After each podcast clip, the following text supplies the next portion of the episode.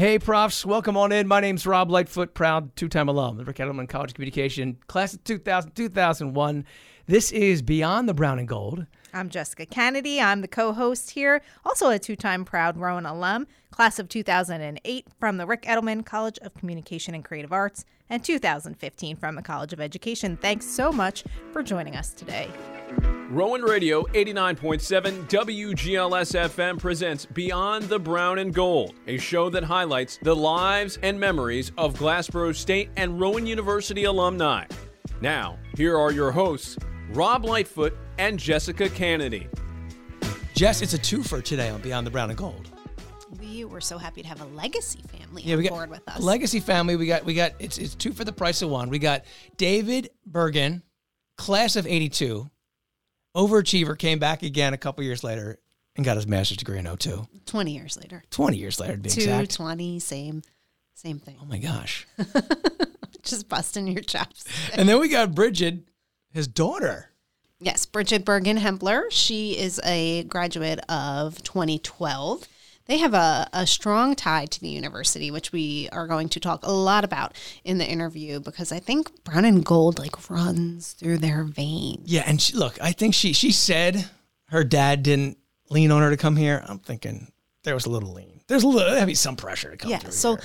legacy family, we're, we're going to tell you what Dave, what David and, and Brighid do in a second, but legacy families for, for people that don't know, that's one or more generations. Well, actually more than one generation of um, people that went to the same university in a family. So this is father and daughter legacy families um, are a very unique and special thing on college campuses. So we're grateful to have had them on the show today. David is the manager for emergency preparedness, offsite, and response programs at Public Service Enterprise Group, PSEG Nuclear LLC. And he has a 30 year career in emergency preparedness and public affairs sectors. She has a BS in chemical engineering from Rowan University, uh, which she received in 2012, an MBA from Rutgers University Camden. But she now currently serves as Global Strategic Original Equipment Manufacturer Advisor, Passenger Vehicle Lubricants at ExxonMobil. That was almost a career path that I chose. Really? Yeah, not really. Oddly specific for you. Yeah.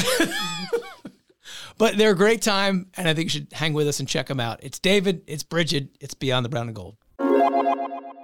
All right, so today on Beyond the Brown and Gold, we're very excited. We have our first legacy family interview and uh, two of our favorites, of course. Not only legacy family, but they're at a distance from each other. I know. Actually, Not we're all personally, but spatially. no, we're all at a distance. So we have David Burgin and Brighid. Um, Brighid, I always call you Brighid Burgin Hoempler. That's you go by the full shebang, right? I do. Brighid Burgin Hoempler, the whole thing. Okay, good. That's what I thought. So tell us where you are because we're zooming with each other to do this interview. So where, Dave, where are you coming from, and then Brighid, where are you coming at us from? Yeah, good afternoon, everybody. And I am coming from downtown Mantua, a whole 10 minutes away from the road. the Pitman rush hour killed me. I win this competition. I am coming from College Station, Texas. You might recognize the town name because it is the home of Texas A&M. So while I'm a huge Profs fan, I also happen to cheer for the Aggies. Oh, I mean, I guess we'll let you. You're living there. You're being a contributing member of society Thank in you for the Texas. So, so, so that's fine. So we're really excited to to have you both today, and it, it's kind of an interesting thing to get a legacy family. But David, you kind of started this legacy family, I guess you could say. How did you get to Rowan uh, and, and Glassboro State? Really, how did you stay involved in a way that made you know it a part of Brighid's life? Well, we had this conversation the other day with a couple of other uh, Glassboro State Rowan alum. You know, many of us are first gen people that in our families that went to school. And quite frankly, we didn't exactly know how to even get into college. I wasn't sure where I wanted to go. And at the time, I was able to get into Glassboro State. I knew I wanted to teach, and I knew I enjoyed writing journalism. So it was a very good fit. So back in 1978, when I think there was uh, one guidance counselor for every 100 students, um, I was fortunate enough to get into Glassboro State and began my career there with a double major in communications slash K through 12 education. And the communication part was with uh, journalism. The big thing, though, that I remember most, though, is you know, step forward a few years And um, Lisa and I had a couple of children, and we started to bring our kids over to Rowan University or Glassboro State. The Smart Art program uh, was the first thing that we did. And we had this idea that if we took all our kids to college, guess what? They would want to go when they got older. And, and that's really what started us on the family journey with uh, Glassboro State and, you know, the Rowan University. Really, really emphasized the fact that we were able to, as a family, watch the whole university grow and we were able to get our kids involved with the university. Brighid, do you remember your first time? Like, do you remember your first Rowan memory? Oh, I don't know if I could tell you the first because it was probably really young, but I certainly remember smart art. Loved that, like doing art from a very young age over at Rowan. I believe I did a mommy and me music class uh, at some point. Definitely don't remember that, but have been told for sure. Can still smell the chlorine walking into the pool for TNT swimming with Tony Lisa. And then fast forward, I did girls in engineering summer camp. I did um, a materials engineering camp a little bit later in high school. So I was always on the Rowan campus. Rowan's always been a part of my life. I knew it was previously Glassboro State, but that wasn't really the identity that I grew up with, right? And then uh, when I was applying to college, it was really easy to put Rowan on the list. I wanted to be an engineer. So Rowan was, you know, tippy top for that. And I didn't want to go too far from home. And then when I got my college acceptances, Rowan was the easy choice because Rowan gave me a full ride and no one else did. So uh, from a from a high schooler perspective, it was just the place I was meant to end up, and ended up loving my four years at Rowan. And yes, I did grow up like five minutes away, but I did live on campus. That was a priority. I had younger siblings, my parents wanted me out of the house and I wanted out too. Where were you living? Freshman year, I was in Mimosa because I was in the honors program. So that centrally was, located. Yes. Yeah. yeah. So I was in yeah. Chestnut my freshman year, but Mimosa, I was jealous of those that lived there because they were right by the rec center and the student center and the library. Yeah. They had really good access. I was way over in Mullica. Yeah. yeah. I was at Mimosa and then I was in um, Evergreen, those apartments. And then I ended up I, I, finished on top. I was in Rowan Boulevard and I was the apartment directly above what I think is still a burger place. And thank goodness it wasn't a burger place until I moved out because I cannot imagine what that would have smelled like. I stayed on campus all four years, which was awesome. So, Dave, I want to go back to sort of your journey and talk about you're a double major. Some kids don't know what they want to do to begin with. Was this sort of cover your bases with the the, the K to twelve and the journalism piece? No, I, I, I knew. Well, of course, the dream was always to write the uh, uh, front page of the sports page, right? A very difficult task to get there, but I also wanted to hedge my bets because I enjoyed teaching and I enjoyed being able to mentor uh, students. So I thought I would get the education part as well. And then, as you know, my journey uh, based on those skill sets, I ended up working on a nuclear power plant. So, yeah. Okay. You know, you perfectly, see, you see perfectly logical. Things, yeah. How do you make that? How does that work? Together, right? Uh, and, and I guess what's really interesting is my part of my job that I do in emergency preparedness. We go out and visit with the public, and of course, some folks like to learn about what's going on with the power plant. But more importantly, depending on your industry, but especially in my industry, you can talk with really big, scary words. And I was the person that could interpret engineering, excuse me, Brighid, but I could interpret engineering to the community, which was very important. Your, your Rowan background can actually make you flexible for many different areas. And you can tell, you know, a communication education major ends up at a nuclear power plant. Who, who would have thunk it back years ago? David, did you grow up local? Like you're in Mantua now, but where did you grow up? I grew up in Cherry Hill. Okay, so you were you were pretty close, but was like Brighid said, Rowan was kind of always on her radar because it was part of, you know, her her growing up experience. But for you, what was your exposure to to Glassboro State? What made you want to come here? Well, again, I think it was just the fact that I knew of Glassboro State. I wasn't too sure about any other institution I could go to. Uh, being a first generation person, nobody in the family had really understood the process of getting into a college. I had no help from my guidance counselors, and uh, Rowan took me in right away. So that kind of impressed me from somebody that really had never gone through the process before. And once I got down there to meet some of the folks, it was very welcoming. So I figured, hey, this isn't a bad place to go. And if I need to, I can go home on the weekend, but I'm going to live away from home as well a big different experience than what you had from what Brighid had. Yeah. I mean, living on campus back then and then living on campus now, completely different experience. Brighid, you can tell us like, did dad put a little like lean into you like you're going to Rowan? No, I think he always said it was up to me, and I we visited. Gosh, we've I've got two brothers. That man has visited a lot of college campuses. So dad, uh, mom, always supportive wherever we wanted to explore. But um, and I'm I'm the only one that ended up at Rowan, but it was obviously the place I was. I really think it was the place I was meant to be. So it all worked out. Did going to Rowan secure your space as the favorite child, or? uh, well, I'm the only girl, so obviously I'm the only child. I'm the favorite child. Now, Brighid, I have two two little ones, and I always think that if I expose, I like try to strike this unique balance, right? Like if I, David, you can might understand this too. Like if you brought her here too much, would she be like, "Ugh, Rowan, I've been there, I've done that." Like I always think with my boys, I don't want to bring them around too much. I want there to be some kind of like mystery around this place.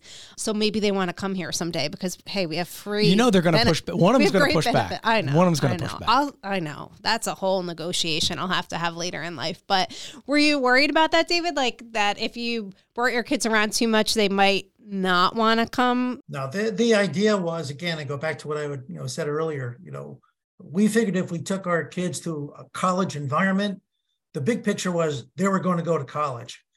Rowan would be great, but if they went someplace else, that would be great also. So I never had that, never had that fear. And actually, I thought that if they thought Rowan was more like home, maybe they would stick around. Oh, that makes my heart feel good. Okay? See, getting I misty eyed might, over I here. might tear up. The key is when you bring your kids to a program, you leave them because they want to be on their own. So if they get a chance to experience things on their own without us, obviously it makes the place look a lot better than if their mom and dad's over their shoulder the whole time. Let's try this experiment. Bring your kids on campus tomorrow and just let them go. Let them, yeah. they couldn't really function. They're only four and one. Drop them off over at Dr. Hushman's office and see how they yeah. do. He would love to take care of them. Probably. Yeah. He's got kids. He'd be great. He'd in absolutely. great shape. So, so Brighid, tell us about your experience here on campus. Some of your maybe favorite faculty members or some favorite so classes you experienced here. Oh, so I was a chemical engineering major. So shout out to the whole department. Fantastic, wonderful people. Um, I may or may not have had one of my professors in my wedding. Can we share who that is? Dr. Bernengo. So you make some really, you know, meaningful relationships with folks on campus. But I actually also did um, a minor in Spanish, and I did some the honors program and a concentration in international studies. So I felt like I got a good variety of professor relationships from different departments. And I have to shout out Dr. Manley from the language department. Um, I took a Quechua class freshman year of college, which is the most widely spoken native language in the world. And while I can probably only count to five and say God bless you at this point, that class, I like I'll just never forget how cool that was and taking something that was so different from the rest of my day. So definitely encourage while you're on campus. Like if you have multiple curiosities, go for all of them. Get all over the campus, try all the different departments, you know, while you're there. One of our other guests say that they kind of in, really ingrained themselves into different pieces. Yeah, I yeah, I remember a lot of people that we've interviewed. It's crazy how involved people are Yeah. on campus, especially within mm-hmm. engineering curriculum because I know that our current engineers it's a very it's It's diff- rigorous, yeah. it's difficult. Do you think like what was your first interest in engineering? Was it attending those programs at Rowan growing up, the girls in engineering programs or what kind of sparked your interest in pursuing engineering? Yeah, I I think until like fourth grade, I wanted to literally be Indiana Jones. Um, at one point, I wanted to be an environmental lawyer, and then in sixth sixth grade or seventh grade was when I went to the girls in engineering camp. Mom and dad were like, "Hey, we're not STEM people, but there's a STEM thing, so let's send her and see if she likes it."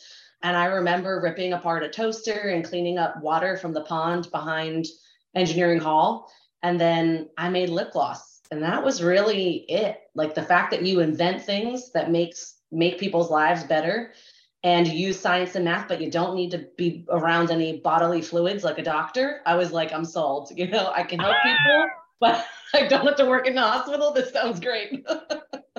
so really from middle school on, like as I went through high school, like math and science, I still liked them. They were very challenging. Um, I loved all my other classes too, but I just liked that idea of it's a good career. Um, it's something not a lot of young women do. So I think that also appealed to me. It's kind of, you know, unique.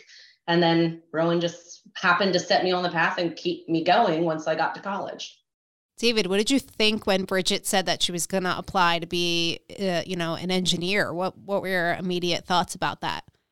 Uh, well, we knew she was going to be an engineer way before she applied. So that was not an issue. Like Richard said, when she was in sixth, seventh grade, she came home and said, This is what I want to do. I don't. I think in sixth grade, I think I maybe I still wanted to be Indiana Jones too. Yeah. No, I've always wanted to be like an actress or a singer or something a little I'm trying to think. I unrealistic. don't, I don't remember back then. You know, your No. memory's. It's shot. That's really cool that you always knew what you wanted to be and you really set yourself up to do that. And really neat that Rowan was able to kind of provide you that introductory experience to engineering, like making lip gloss, right? Like who would have thought, you know, that they're shaping a future Brighid Burgin Hoempler, right? Uh, really impressive, a really impressive girl. So let's talk a little bit about both of your career paths and how you got to where you are in, in your current position. So, Dave, you you, you definitely. How did you get to, you know, Were you ever in the working classroom? nuclear plants? Yeah, like where Did you ever use that K to 12? Uh, no. One of the things about uh, the time frame, right? So I graduated in '82, which was dead s- smack in the middle of recession, and I even had this conversation the other day too. Uh, by and large, I do believe our educators are well underpaid, and something that we need to correct, and something we need to be a part of as Rowan University, and when we prepare the next generation of educators. And I just realized that uh, some of the goals that I had were not going to work on the salary of a teacher. And I, I did a couple of other side gigs to get where I went, but uh, I, I did. I opened up a hotel over in Center City, Philadelphia. You opened up a that. hotel. Yeah, what, A hotel right across from the Academy of Music. At that time, it was Hershey Foods was going to expand into the resort business. And uh, I got a job working in the back of the house. My cousin was a general manager there, but I was learning the ins and outs of all different parts of the actual hotel industry, including how you run a kitchen, et cetera, and then how you run the front of the house. That was great, but the hours were long. So I took a job doing sales for all the equipment that goes into those facilities and also all the equipment that goes into a hospital. So I did that for a little bit. And while I was doing that, I met a caterer who catered to all of the executives down at Salem Hope Creek. And she said, You know, you're a nice young man. You don't remind me of the type of person that wants to be a salesperson all their life.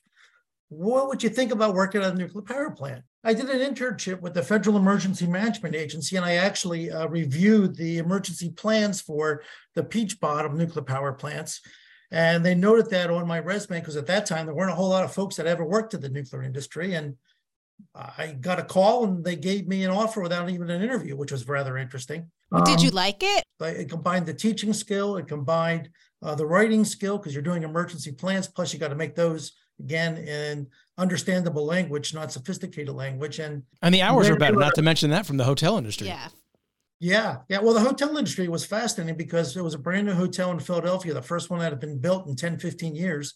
And I got to meet people like Elvis Costello. Uh, it was the year the Phillies played the Orioles in the World Series. They stayed at the hotel.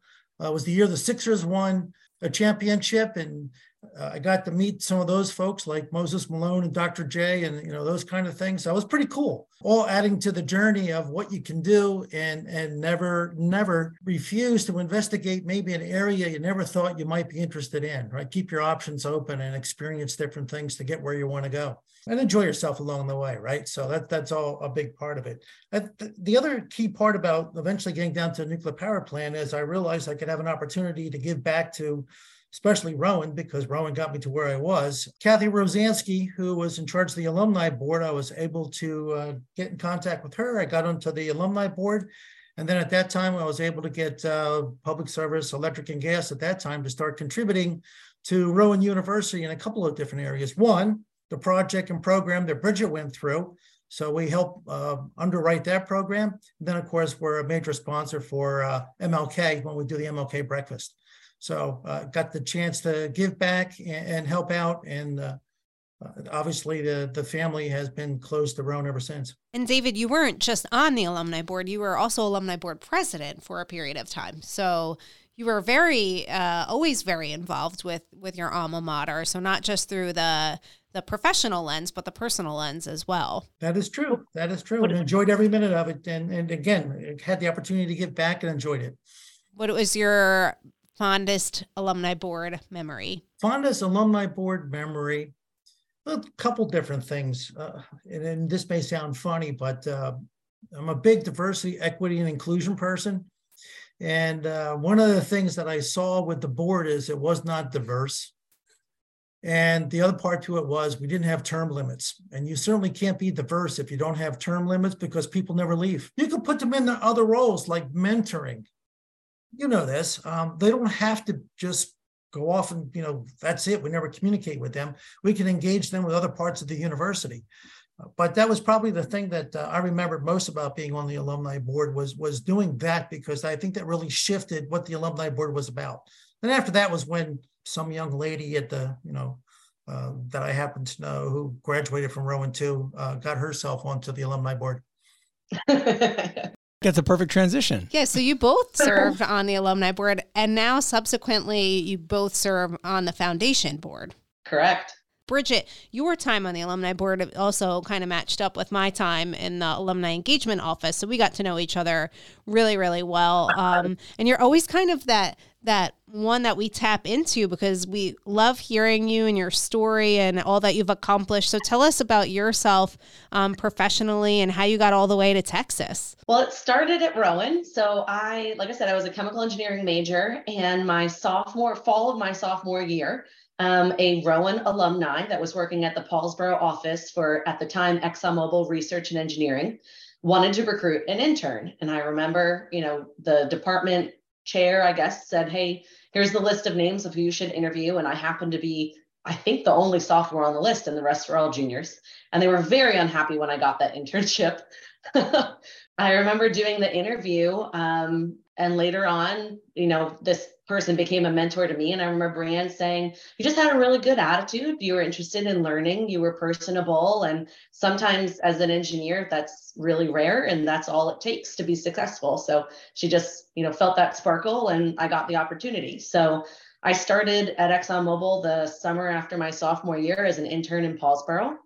And I worked on lubricants for heavy duty trucks which I never saw coming. I did two internships in Paulsboro and then got hired full time. And so for the first couple of years of my career with ExxonMobil, it was really easy to be back at Rowan. I was still going to the rec. I was at group exercise like every single day. I had so many friends. I had, um, you know, that were also grads that, that were in the area. Um, I lived in Glassboro for a while, and then I got the opportunity to move down to our big office in Houston. And I knew it was the right place for me to go because I wanted to use more of my communication and business skills. Um, still do technology, but explore another avenue. And there was a there was a great opportunity. And at the time, my husband was active duty army, and most army bases are in the south. So I thought, let's get down there, and then we'll you know we'll be newlyweds and we'll see what happens. And it totally worked out. We're still in Texas. We love it here.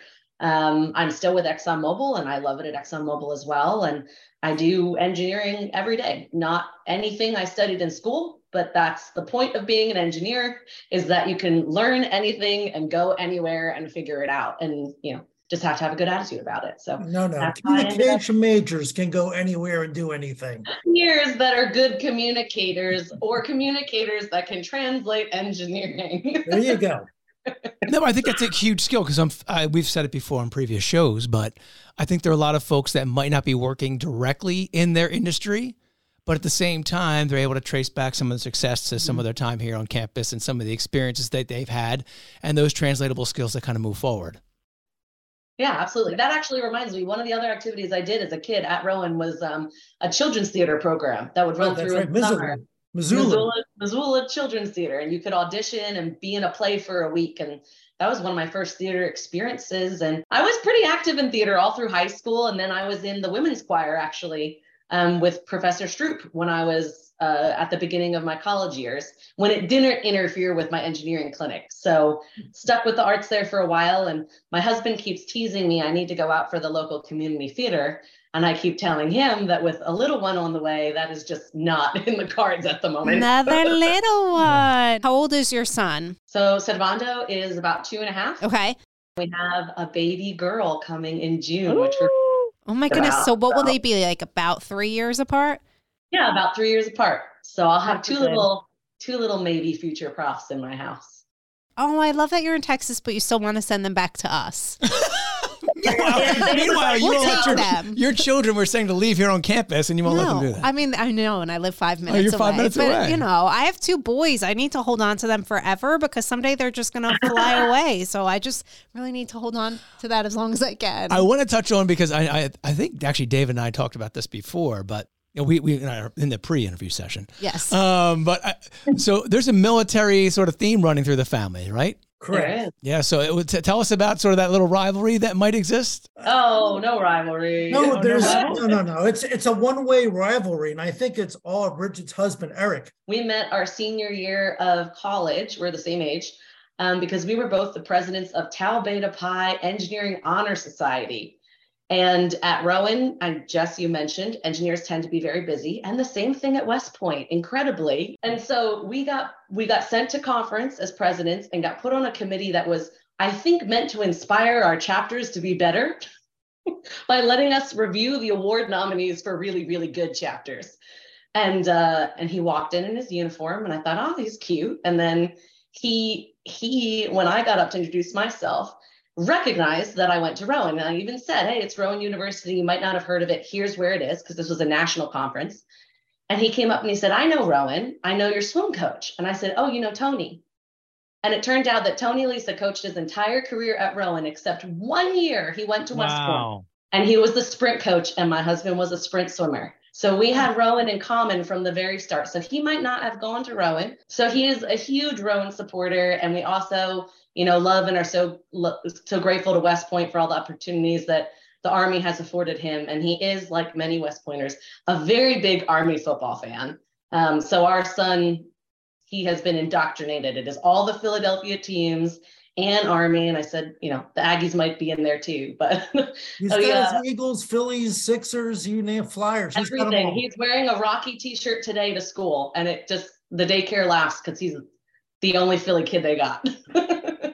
really both married somebody that was super supportive of your feelings and your your nostalgia for your time at Rowan. So I feel like that that's so supportive because you all you continue to serve on the foundation board. So you volunteer, but you also continue to give of your resources to the university as well. Do either of you want to talk about the areas of campus you support and why you why you do that? Yeah, I wanted to add too that uh, one of the family traditions that we have, regardless of where our family is in the world, uh, whenever somebody would uh, get really close to our kids, now our um, oldest son Gunnar, who went to the Air Force Academy, as we were talking before, and then uh, Pierce, who is a Georgia Tech graduate but is getting ready to uh, go out on his next uh, cruise in the Navy if you are going to be a part of our family, everybody got a Rowan hoodie. It doesn't matter where you went to school; it all comes back to to to Rowan,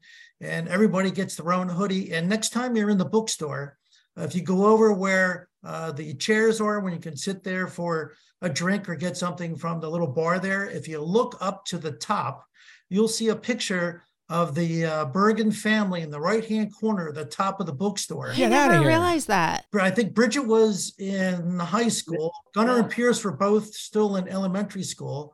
Uh, and it's a picture of myself with my dad at, guess what, in the alumni tent. Oh, At homecoming. homecoming. Yep. We always see you at home, Brighid. We gotta. Well, you're you're gonna have a newborn, so I don't think homecoming might be in the cards this year. But we got to get you back. The centennial year we're prepping for, so it wouldn't be a centennial celebration without the the Burgin family, right? We will just read all of the owl books we have on our shelf that were so sweetly sent to us by Rowan when our son arrived. He loves owls, and I, you know, I haven't been like indoctrinating him from the beginning or anything. Not yet, not yet. Just, just like whispering in his ear as he sleeps and playing the alma mater for the baby in the headphones on your, your belly. it's a thing for our family that even if you didn't go to Rowan, you went to Rowan and you love Rowan and uh, and you give back. So you mentioned Jess. Um, my dad and I set up a scholarship uh, years ago. At this point, so like right after I graduated. So that we could help share what Rowan has gifted us with the next generation of students. So we started small and have worked our way up. And uh, now we're supporting students from the College of Communications and the College of Engineering. Um, and we love that we get to meet the students, albeit in person or you know virtually recently, and just hear their stories and what they're studying, and they never cease to impress. So encourage anyone that's considering giving back um, you can certainly volunteer and you can mentor and do all those amazing things. But if you're strapped on time and you have a, even the tiniest bit of bit of money available, um, you can always start giving back. And, and Rowan can give that through scholarships and other resources to help future profs. And it's very easy to start a scholarship, even with a little, even with a little bit of money. So I think sometimes folks think they have to give large sums. They don't. It can start very small and um, it builds up over a period of time. So, you know, get in touch with that advancement group. They do a pretty sharp job over there. Yep. And I want to say, like, I think we always assume that everybody knows what the foundation of Rowan University is, what the alumni board does. I think it's a good educational opportunity. Could one of you share sort of the background of what the foundation actually does here at Rowan and kind of give us that? And then uh, the Alumni Association, too, in case folks are interested in joining that. Well, I, I, you know, the foundation board, especially, um, and sometimes it's it's scary being on that uh, board because, my goodness gracious, you know, in our in my job, I'm used to, you know, you have objectives and or goals, and then you have stretch goals, and he's always going for the stretch goals. So it's always a huge challenge because obviously the foundation is trying to get money to support all the different initiatives we have but more importantly, making sure that we keep it affordable for the students that go to Rowan University. As I mentioned before, I'm a first gener, and um, you know, affordability was a huge thing for me. We want to keep it that way. We don't want to create a university where people can't afford to attend. So um, obviously, the foundation is looking for those opportunities to support as much as we can and keep education, you know, very affordable. I'll, I'll let Brighid uh, talk a little bit about the alumni board. Sure, and, and the alumni board is out there to support everyone who graduates from the university. And even if you haven't graduated yet, the alumni board is there to, to help you out as well. So um, a diverse group of folks representing all the different colleges over many, many years of graduation and trying to make sure that we keep in touch with our graduates and, and offer the resources that they need and also connect our graduates to the students so that we can form relationships help with resumes and guide departments in their curriculum, whatever it might be that um, we as graduates can do to support the university. So um, a really great way to get involved and also wonderful programming. I mean, homecoming and so many comedy events and shows and just athletics, everything under the sun, you know, all the different different events that you can do to just come back to campus and see how much things have changed and have a little bit of nostalgia moment, but also be really impressed by what your alma mater is doing. When we let people like Brighid talk, it's like we don't even need me in the Office of Alumni Engagement. We're just gonna get we're well, just gonna get Brighid so when she's not engineering or raising a family, maybe she could squeeze that in. Brighid, can you talk about? And I always, I always want to be like respectful because I know that everybody's careers are different. But what is it like? Engineering is, you know, mostly uh, a male-based industry. What is it like working in an industry like that? Do you feel some sense of responsibility to that little girl that was making lip gloss in in the sixth grade? What does that mean to you? The the number of women in engineering has been stagnant for years and it's uh, it's mind-boggling because I just feel like it's such an incredible career field. And yes, you run into challenges, and sometimes you have to be a little bit tough, where you have to speak up and you know speak up for your colleagues. But um, it's awesome to just see what diversity can do in the workplace. You know, the different ideas and perspectives and way that ways that we can support each other. So I've actually been involved. You, you mentioned how engineers tend to be involved on campus. Um, I was a member of the Society of Women Engineers, among other organizations when I was a student. And I'm now actually the lead of the global network of Society of Women Engineers at ExxonMobil. And so that's a professional, one of the biggest professional societies in the world for engineering that is all about advancing women and the workplace for women and making sure that we can make our mark and take care of our families and everything else we want to do um, while changing the world with our STEM skills. So I I take it very seriously that I want to support that little girl who thinks she might want to be an engineer and she'll probably you know, in the world we're in, run into some challenges, and maybe someone will tell her it's not a, good idea or it's going to be hard or she'll have a tough day at work. But in the end, it's all absolutely worth it. And you'd be amazed the impact that engineers can have in improving lives. And I think that's one thing we're up against when it comes to STEM jobs that are outside of medicine. It's really easy to be like, oh, I'm going to be a doctor. I'm going to deliver babies. Like I'm going to, you know, I'm going to help the world. It's a little bit harder to say, okay, I'm going to go manufacture Cheerios or you know whatever it might be, and that's how I'm going to change the world. Um, but we need folks that are inventing the new technology, that are advancing, you know, what what is available to everyone around the world, bringing energy to people, um, bringing medicine to people. So sometimes it doesn't sound exotic if people say, "What do you do?" And I'm like, "Oh, I work. You know, I used to work in our trucking area." Well, trucks take everything everywhere, all over the United States. You know, that's how we get everyday products that we need and that's a pretty cool thing so yeah. sometimes it doesn't sound luxurious to be an engineer but it's a very important job and it's a lot of fun. and how many jobs cool. are really luxurious I would say yeah. mine's luxurious. No, no, I'm just kidding. I'm just kidding. I'm just kidding. It's kind of fun. It's kind of fun. It's kind of intimidating, but it's kind of cool when you walk into a room and you might be the only one that looks like you, or they didn't see you coming. Use the edge. So one of the things we were talking about at the foundation board was, especially with this being our centennial, right? We are, as we were saying, part of the centennial is celebrating our 100 years, but we began as a normal school, as a teaching institution. And you know, how do you get those engineers? How do you get those leaders in the area? How do you get those people qualified to do the jobs that we have going forward and be that economic engine? Well, we need to have great teachers to go out to the classroom, and we need to make sure that the teachers that are going out to the classroom are diverse because that's one of the struggles that we're seeing. Like I said, I was on a board of education, and in that board of education, we're seeing that we're not getting diverse educators, right? Which is very important because you know you want to make sure that uh, everybody's represented from a teaching perspective, so every student sees the opportunity that they can, and that's extremely important. So back on the foundation board, we need to get back into uh, helping our College of Education, especially with scholarships and, and money. And even more important, can we come up with a forward thinking program that goes to some of those schools that may have challenges with, I was talking earlier, not enough guidance counselors to help students get to college, or maybe their programs aren't as elite as some of the elite school districts that we have around the country, but that we can do a little intervention earlier in the education process to make sure we get students to come to our university to be the educators of tomorrow. Now, leadership and mentorship seem to be a thread that kind of runs through through both of your roles and both of kind of like who you, you know, you who you are. Can you sort of give any, I don't know, uh, talk about that piece as far as it relates to your job and your roles and in, in, in your current industries? Obviously, I'm a person that's been in the industry for a while. I enjoy being able to, we call it a knowledge transfer for the next generation. We've got, you know, 35, 40 years of experience, and we have to help the next generation understand parts of those experiences, but more importantly, make them comfortable to know that as a new person, it's a great opportunity to look at things completely different. We don't have to do it the old ways. We can do it new ways. That's the part that we want to encourage.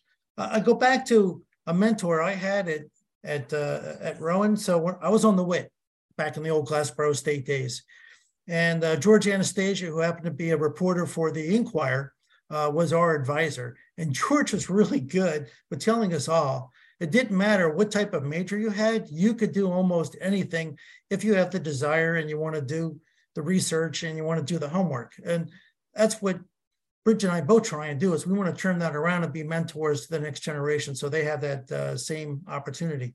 One of the other things about the Whit back in that day was uh, when I first started there, I was working for, uh, as we know, Gene Edelman now. Gene was on the Whit at that time. And, uh, you know, again, small world, but uh, a great example of what Rowan graduates can do and how we can impact the rest of the world, especially as we get a little older and we have the ability to give a lot more back, uh, especially not just from a volunteer perspective, but also from a financial perspective. But it's it's important to remember too, you don't have to have a lot of experience That's to right. be a mentor, and you don't need a title to be a leader. You know, I've been mentoring new hires and interns ever since I, I started because I had mentors and, and coaches when I was an intern. So, you know, a, a, new person walks into your company, like if you don't have a formal program that assigns them a buddy to just help them navigate the workplace and then a mentor to help them learn those new skills and learn how the workplace works, recommend that your company start it. Everybody should have those, you know, kind of point people. And then you might get assigned some people and then you might start forming relationships with folks. So I have one mentor who literally became a mentor because my maiden name rhymed with her last name. And someone said, This is funny, you should meet. And now she's been a mentor for several years. So you never know like what random connection point is going to put you together with somebody. But uh, I have I have a mentoring call tomorrow with a prof who I hired when I was the recruiter. He was an intern and now he's full time. Um, works in a totally different part of the business than me, but we can talk about our company and our work experiences and his travel and I think it's actually awesome that I don't do anything similar to him because he can talk to me about his job and I can give a totally outside perspective and just toss out questions and like like my dad said fresh perspective. So just help him kind of look at his own work in a different way and encourage him. So you can always you can always be a mentor to anybody. And you can be a mentor to someone who's older than you to help them keep track of what your generation Absolutely. is looking for in life and hold them accountable for what you know the future workforce wants. So, Rob, I think some of the most fun content from the show, maybe we should start including this, but some of the most fun content is when we say the interview's over because we got to then talk to Brighid and David about how often they visit each other yeah. and what it's like to be a, a, grandparent and expecting another baby on Brighid's end. So you got the nicknames? Yes, we we wait. Can we tell? I mean, I don't know. We can say that on the air. I don't know, but D- David and his wife have very cool grandparent names that that Bridget's um, son and eventually daughter do call them. So that's I've never heard of them. Although my mom is Gma, which I think is pretty unique. And what's your dad? Pop. So pretty yeah, unique, pretty but pretty pretty pretty great. I'm so impressed by the fact that Rowan was such a part of Brighid's upbringing and she still wanted to come, like, which sounds strange, but like it was so normal. Like this university, she was here a lot, right? It was so much part of her of her fabric and she chose to come here and experience it in like a unique way on her own which i think is really cool because she could have said i've seen enough of this place i'm kind of ready to go explore somewhere else but it's nice that rowan made such an impression on her in her youth and that you know David and and uh, David's wife thought it was important to expose them to college and university so that they would want that for themselves. Which yeah, really and, and they're both back involved with the university in, in in a major way here, serving in the foundation board. So yes, the foundation board, they have scholarship. There's just no end to their their love for they're the brown and gold forever and a day. I know, I even know. from afar because she's over in Texas. I know. She was just saying she's still dressing dressing her kid and in prof stuff and she's just already starting that that chain of love for Rowan. Well, we had such fun with David and Brighid. We anxiously await another Burgin to be added to to the family to see if we have another generation of um, Burgins that are going to be here on campus and we'll be able to call them alums someday. I'll be pretty old by then, but I look forward to the day that we continue this legacy family tradition. And imagine when we interview all three of them. So cool. what will the technology be like then? Will they uh, be able we'll, to like transport here? Yeah, we'll probably time? be like I don't know, like holograms. Yeah, exactly. From the grave, maybe I don't know. I look forward. Oh, the grave. That's depressing. That's only like twenty years from now. Oh, okay. Well, you have bigger hopes than I do.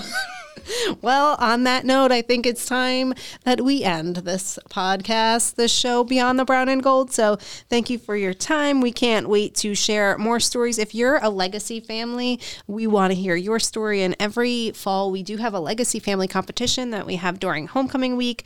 And we share all that information in emails and online. So you can enter a contest yearly for tell us your Rowan story, your Rowan legacy family story, and let us help tell your story to the alumni community at large. So. And if you want to be involved in the uh, alumni board, the foundation board, email alumni at rowan.edu. Yeah, we'll hook you up.